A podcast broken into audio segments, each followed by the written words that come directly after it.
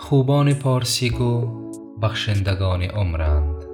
ساقی بده بشارت رندان پارسا را این که گفته شد در هنگام تنگ دستی در عیش و مستی سخنان خوبان پارسی گوست که با این سخن و مخاطبان خود عمر می بخشند.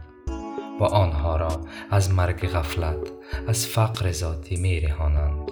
ای ساقی می معرفت و شهود رندانی که در هنگام تنگ دستی در عیش و مستی فرو رفته و با چشم پوشیدن از دنیا پارسایی پیشه کرده اند را.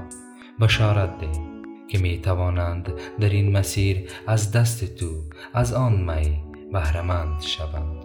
پس سلام.